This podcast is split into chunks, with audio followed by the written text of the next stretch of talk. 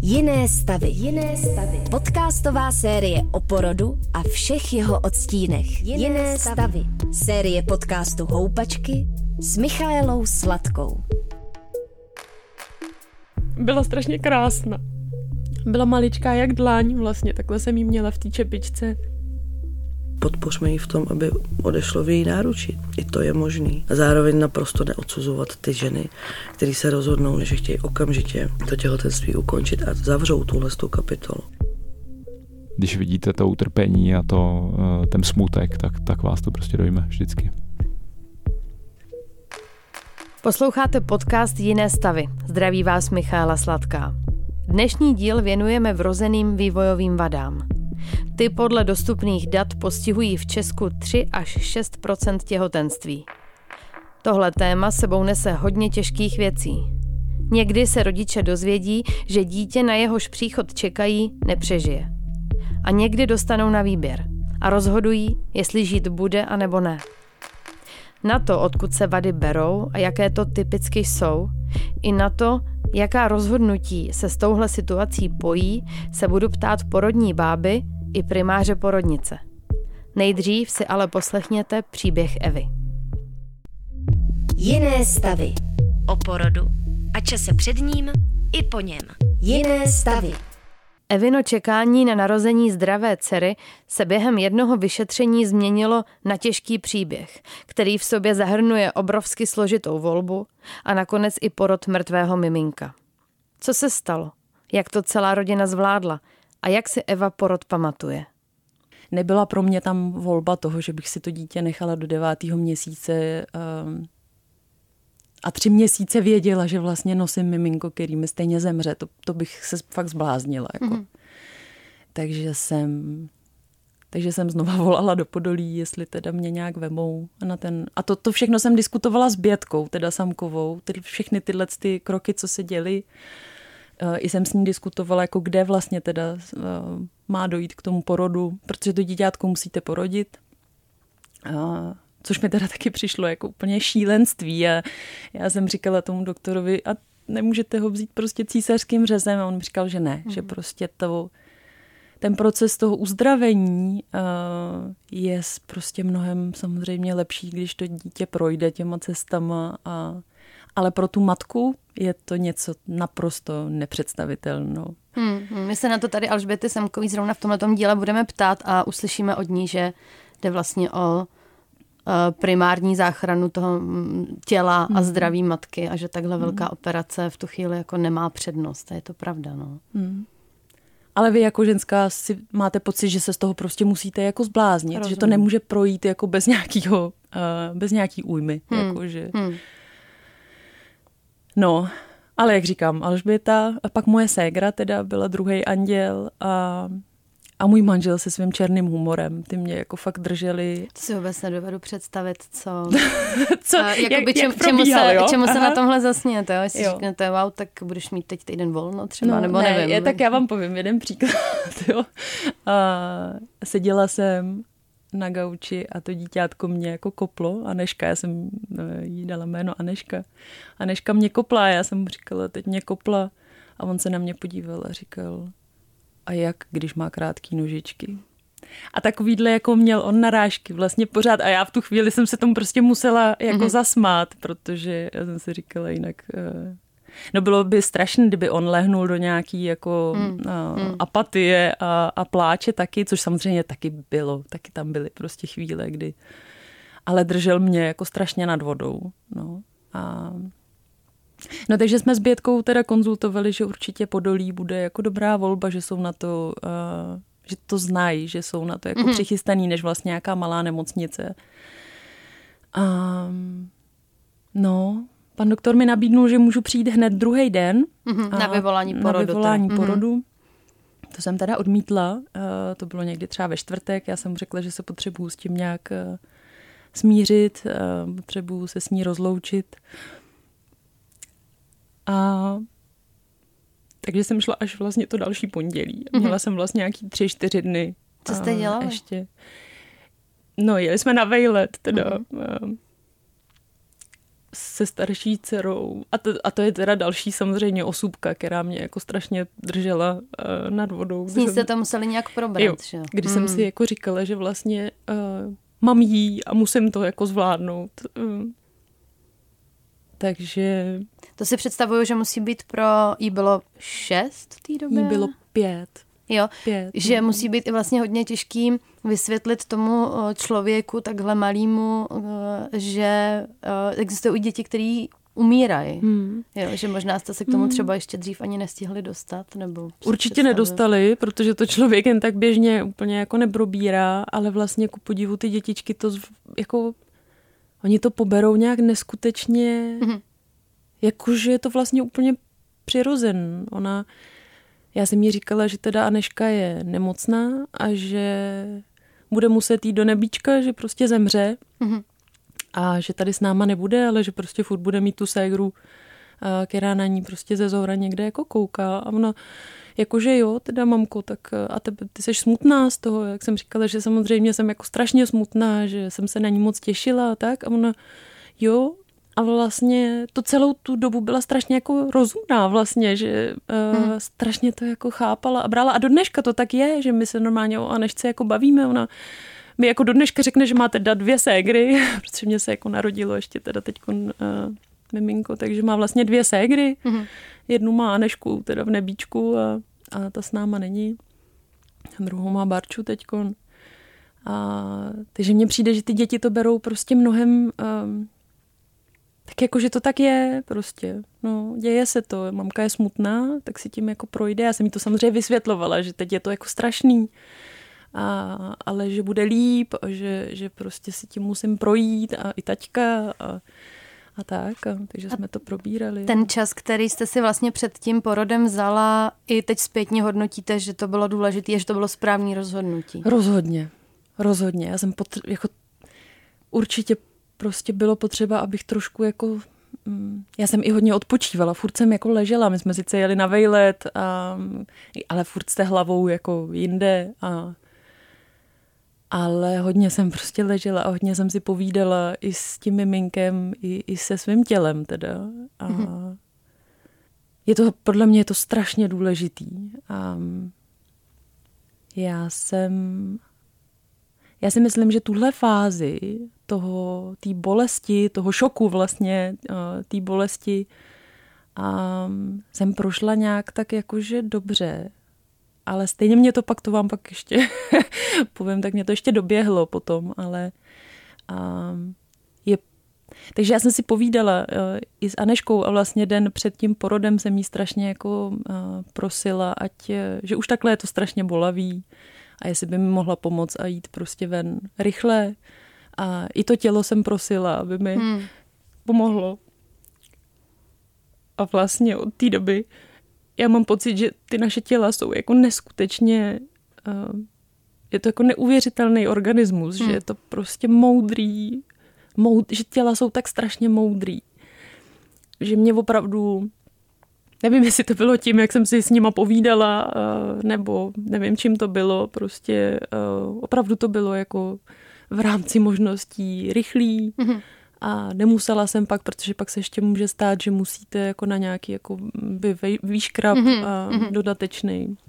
Nevadilo by vám uh, nám říct, jak to třeba i technicky probíhá, jak probíhá ta indukce, tam uh, asi jde o nějakou injekci oxytocinu, nebo ne, ne, jak ne. to probíhá? Uh, oni dají, uh, vlastně vám zavedou takový nějaký tělíska, aby se rozšířila, uh, uh, rozšířila děloha, aby mm-hmm. se to mhm. prostě všechno otevřelo. Mm-hmm.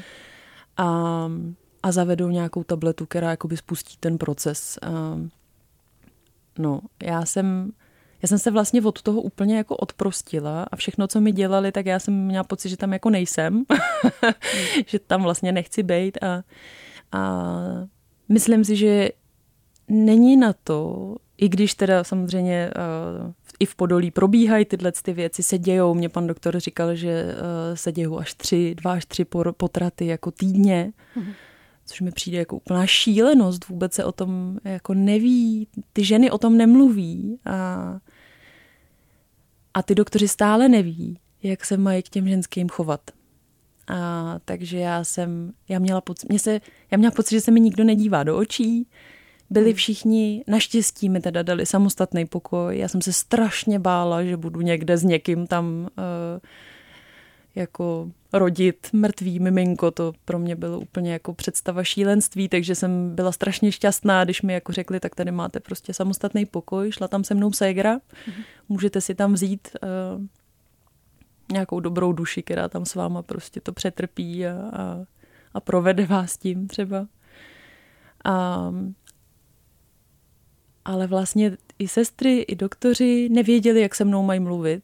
Uh, přišlo mi, že to bylo všechno takový jako... A, a dokonce jsem se jednoho doktora ptala, říkala jsem mu, že vlastně vůbec nerozumím tomu, jak to teda bude, jestli, jestli nějak už usmrtí jako ve mně, a, a nebo jestli to musí projít a ona zemře, až teda mm-hmm. se jako narodí. A on mi říkal, já vůbec nevím, jak s váma mám mluvit, to je tak strašný. To je tak strašné. Okay. A já jsem, já na něj koukala a, a vlastně jsem mu říkala, helejte, ale jsem ráda, že to aspoň jako řeknete. Mm-hmm. Já mám prostě pocit, že tady nikdo neví, jak se mnou má jako mluvit. Prostě. Takže mi jako vysvětlil, že, že musíme počkat, až jako zemře vlastně během, že zemře během toho, mm-hmm. během toho porodu. Během toho porodu prostě, že to miminko jako v té fázi nějaký tam mm-hmm. odtržení nebo nevím, prostě Jasně. zemře. No a vy jste to všechno tímhle prošli a e, když se narodila, tak co se dělo? Chtěla jste ji třeba vidět? Mohla jo, jste? já jsem věděla, že budu chtít. A narodila se, to, to mě teda, to mám do dneška jako vlastně takovou bolest svojí strašnou, protože um, se narodila vlastně do mísy. A oni pod vás dají uh, mísu a nikdo to miminko nechytá. nechytá. A já jsem, já si pamatuju jenom, jak jsem cítila, že už jako jde a říkala jsem to té paní, co tam jako byla, říkala jsem jí, ona už jde jako dolů a ona stála a koukala.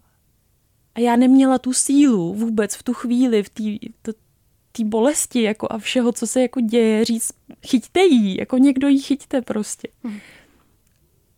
Takže to mám vlastně jako do dneška takovou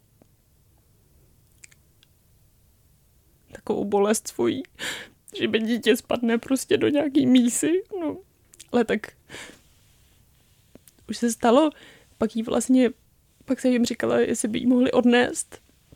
A oni to dělají, oni vemou, hmm. odnesou, očistí a vlastně ví už vlastně dopředu, že jí chcete zpátky. Hmm. Takže mi ji pak přinesli v takový čepičce háčkovaný, úplně strašně maličkou. Jaká byla? Byla strašně krásná. Byla strašně krásná, měla obličej úplně jak moje první dcera, když se narodila. Byla maličká jak dlaň vlastně, takhle jsem jí měla v té čepičce. A... No a byla jsem tam s ní, i se ségrou. A, a vlastně vám dají kolik času, jako chcete. No, takže jsme tam s ní seděli, jo. A to je strašně důležitý, aby si ti ty ženský, aby se rozloučili. Hm. Je to, přijde mi to úplně... Musí být šílenství to dítě nevidět a nechat ho někde prostě. A to byla vlastně druhá věc, kterou si vyčítám do dneška, že uh, oni pokud se to dítě narodí po tom 24. týdnu, tak vám ho, myslím, že automaticky jakoby dávají na, na, k pohřbu. Ano, jsou tam nějaké náležitosti, které už potom probíhají jako při mm, smrti při člověka. Smrti, prostě, přesně prostě, tak. Ano. A do toho 24. týdne se vás vlastně ptají a já jsem na to nebyla přichystaná, já jsem to nějak vlastně mm. tohle úplně vůbec mě to vlastně nenapadlo a pak se mě tam někdo ptal, nějaký lékaři, jak to teda bude, jestli chceme pitvu a jestli budeme chtít to miminko a já, já jsem říkala, že pitvu nechci a, a že a, asi jako ne a teď jsem vlastně vůbec nevěděla, co na to mám říct, jak jsem byla úplně taková, no jste mimo, prostě jste úplně mimo. Hmm. A,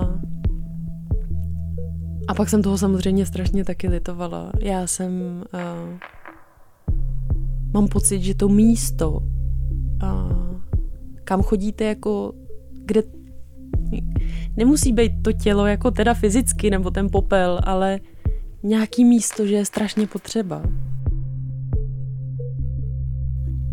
Slyšeli jste část Evina příběhu.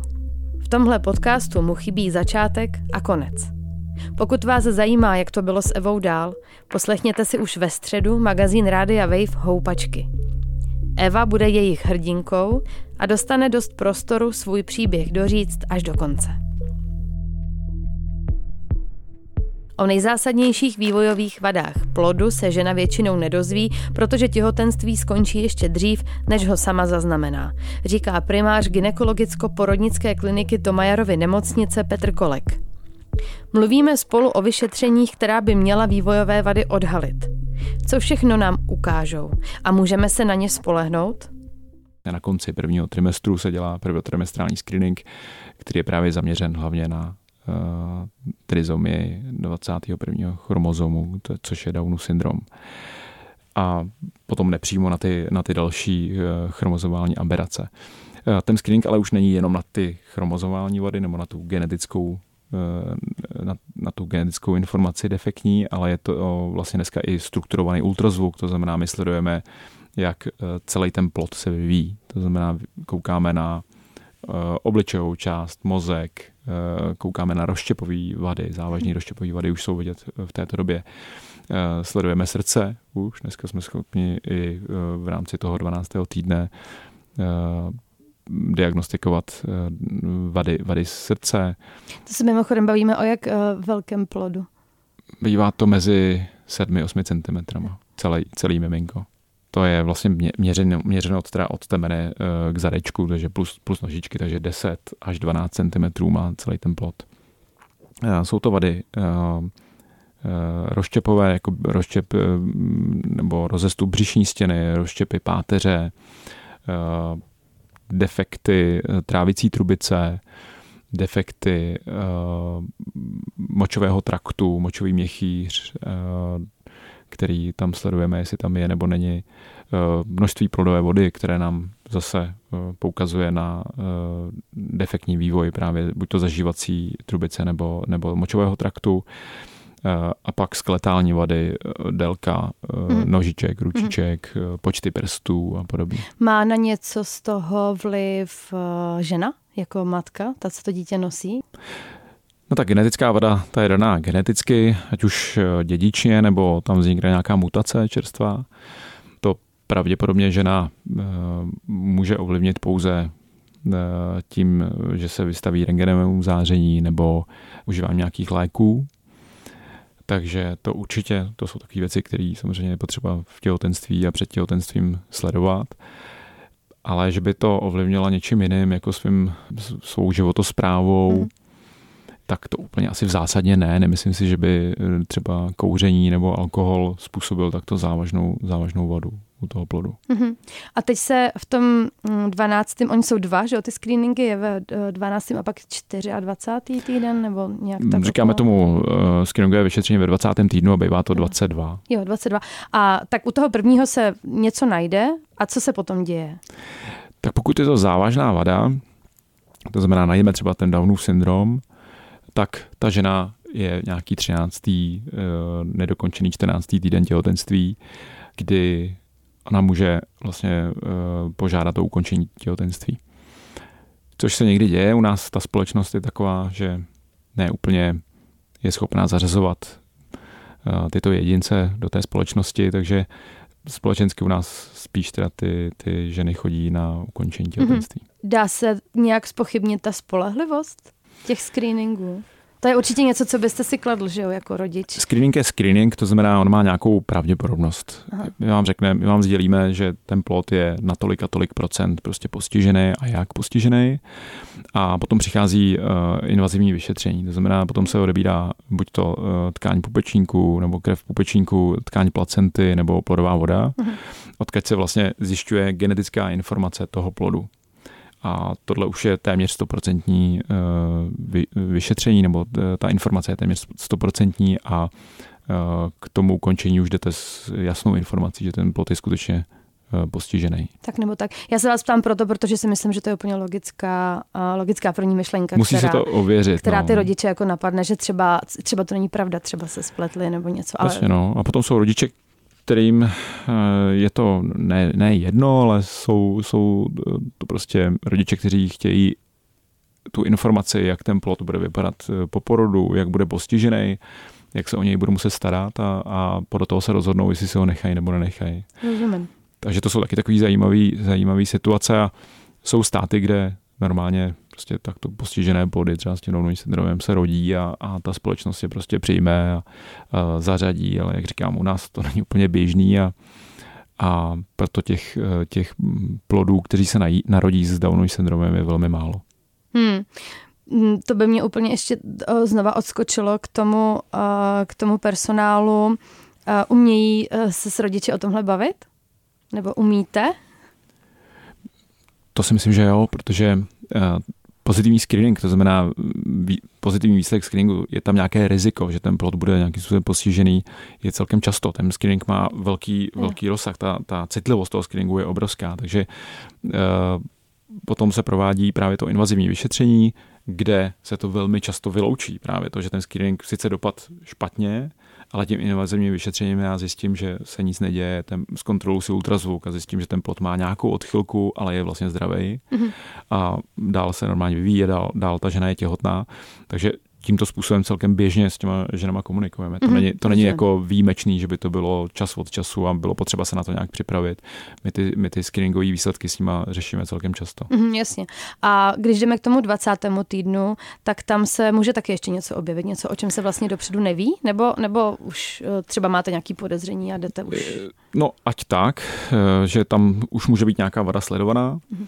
anebo se něco objeví nově, je to protože v tu chvíli už ten plot je celkem velký a zjišťují se tam hlavně eh, morfologické odchylky.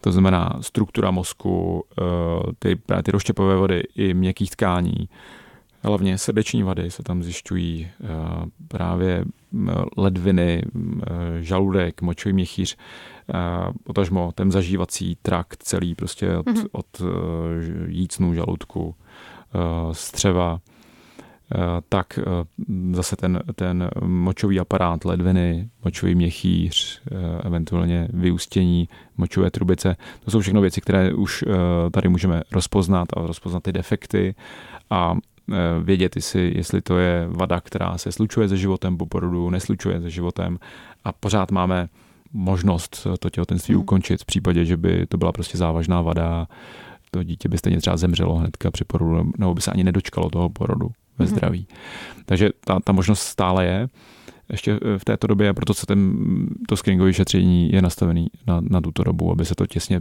předtím, dokud je to možné, tak aby se ty screeningy udělaly.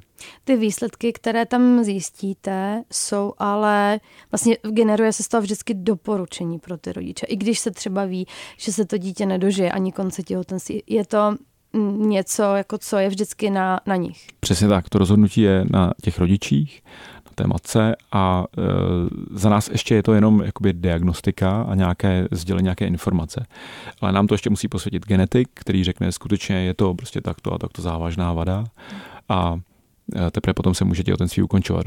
My, my to sami rozhodnout nemůžeme, takže celý ten proces je jištěný ně, několika stupněma aby skutečně nedošlo k tomu, že bychom šli ukončovat zdravý těhotenství nebo takový, takový plod, který, který by třeba s nějakou lehkou operací po porodu přežil.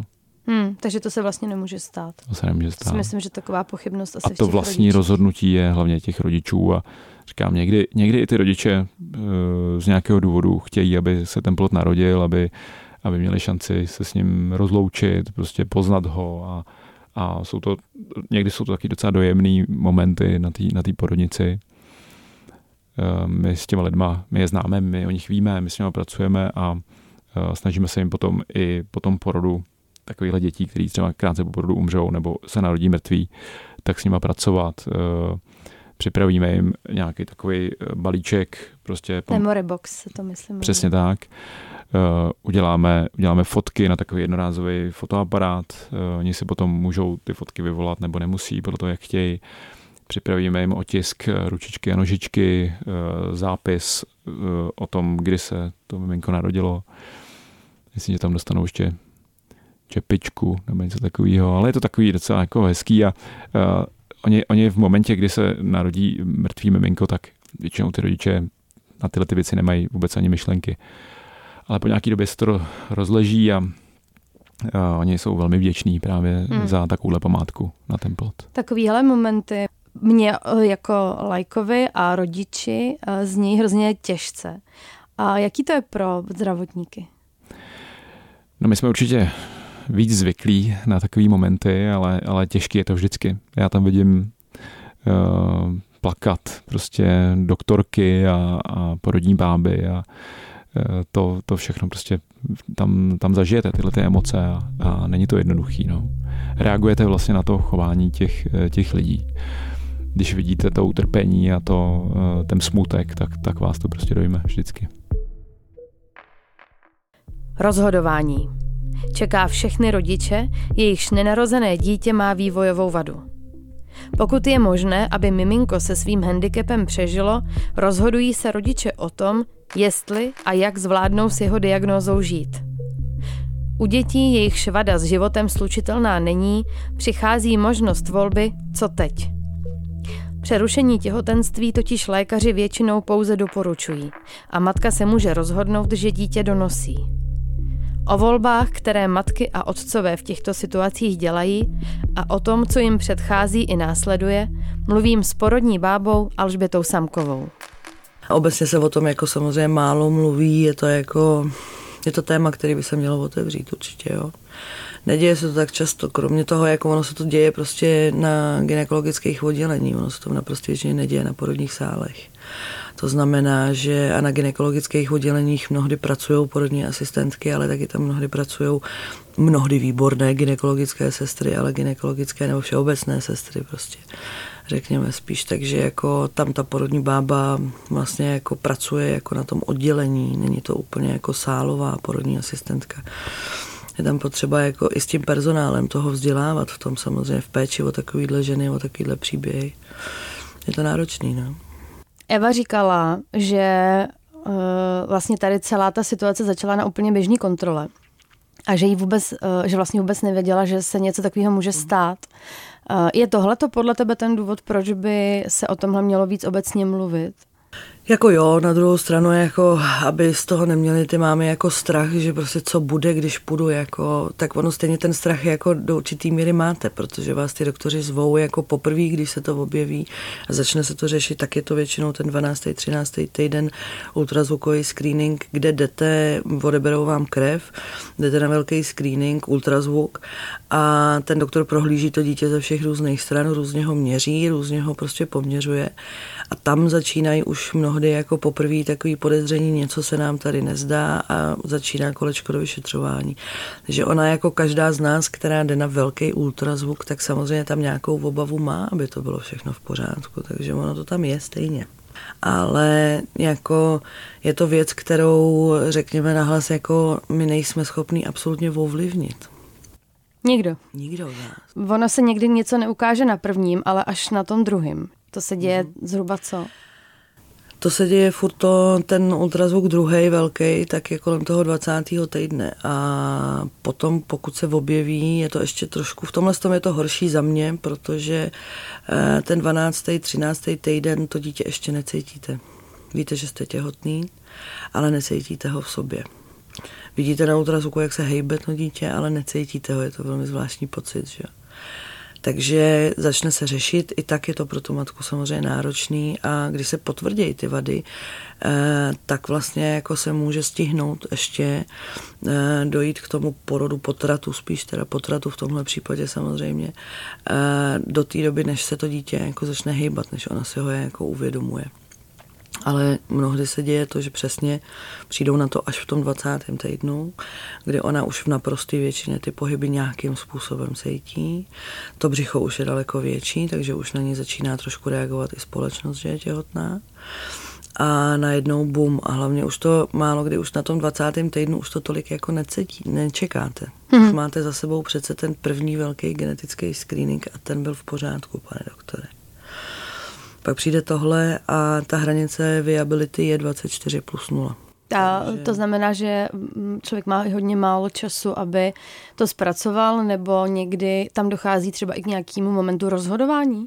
A určitě jo, musí dojít k momentu rozhodování, protože Ty lékaři zjistějí pomocí vyšetřovacích metod různých, zjistějí, co všechno teda diagnózu vytvoří, co tomu dítěti teda je.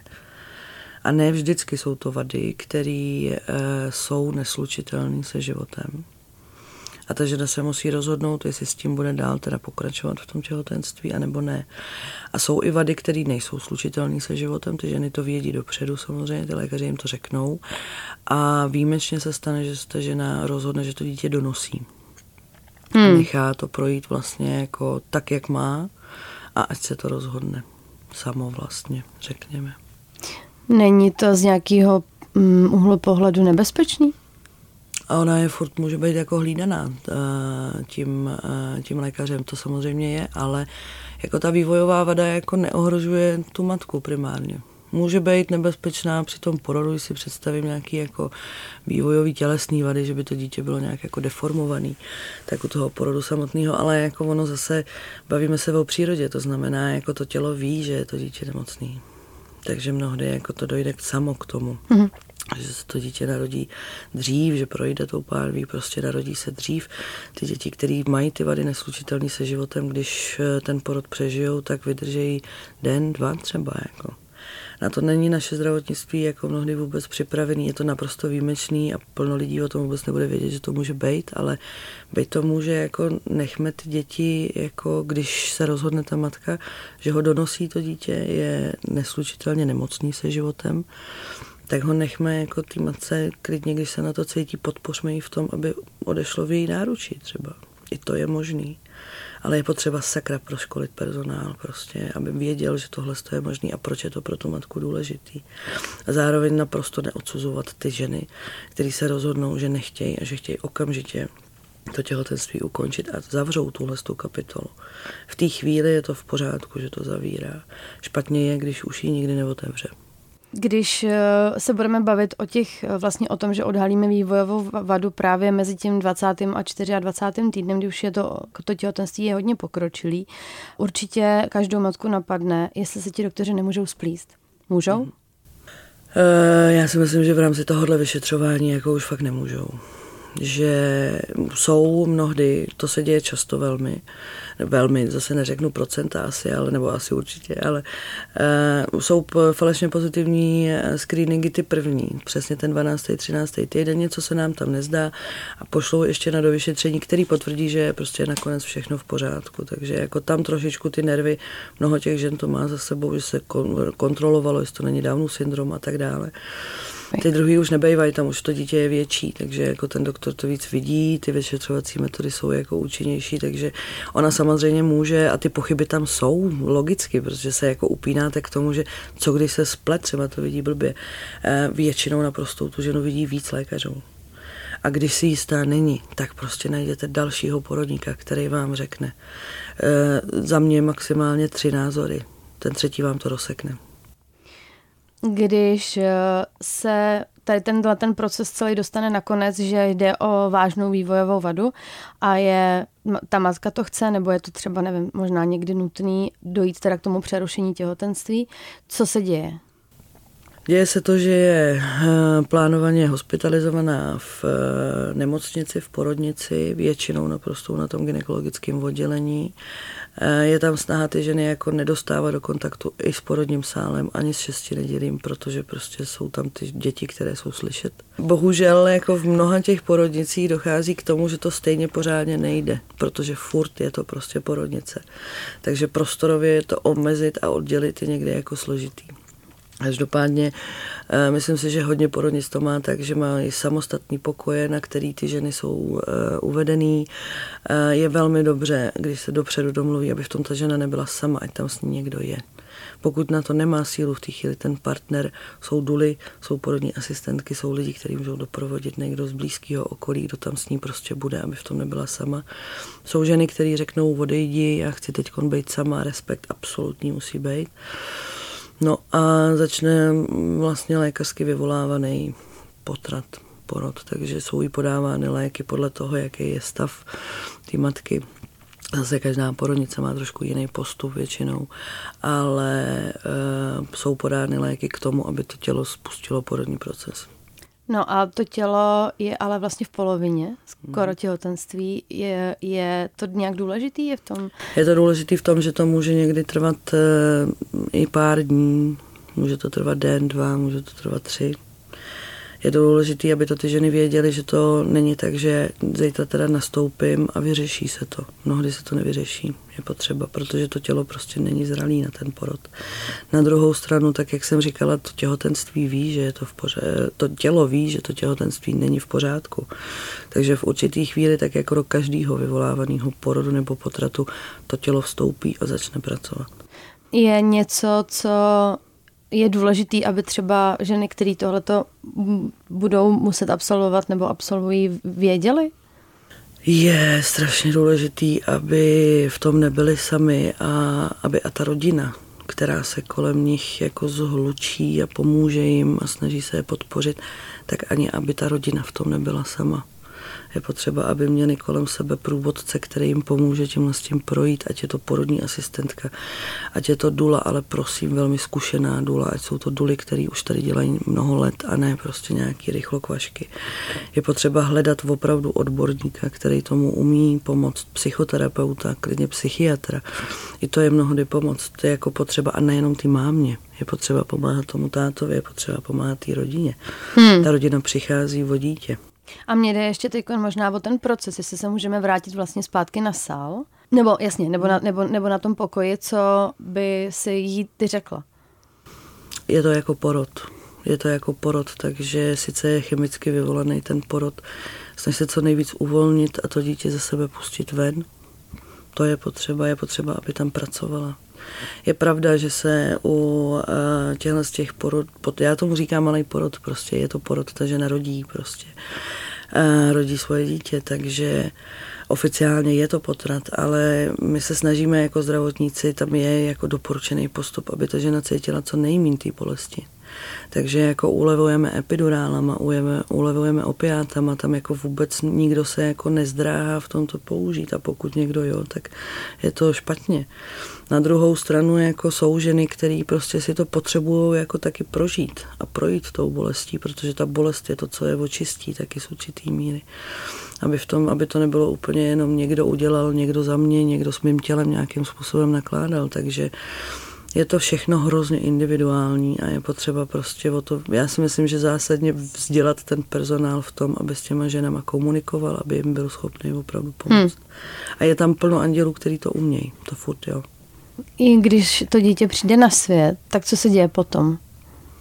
Když to dítě přijde na svět, tak eh, většinou eh, si ho odnesou Eh, porodníci, nebo se s ním ta matka loučí.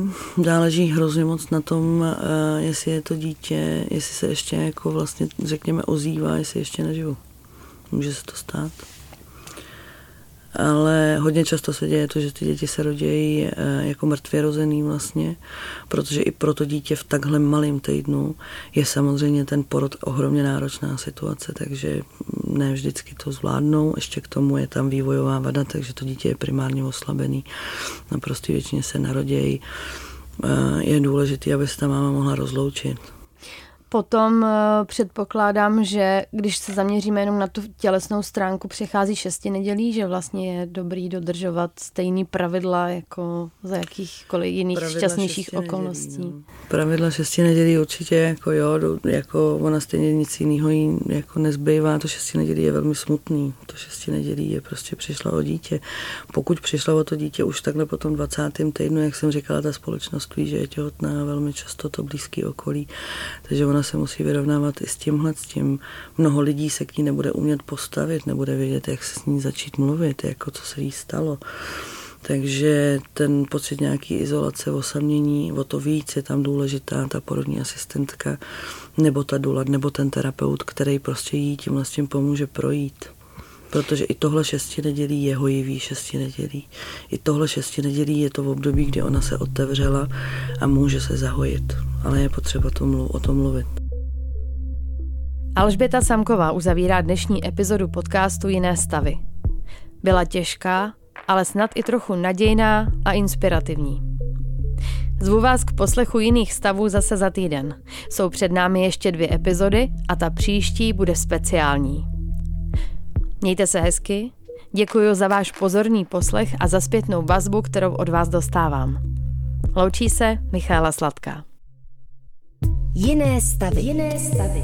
Podcastová série o porodu a čase před ním i po něm. Jiné, Jiné stavy. stavy.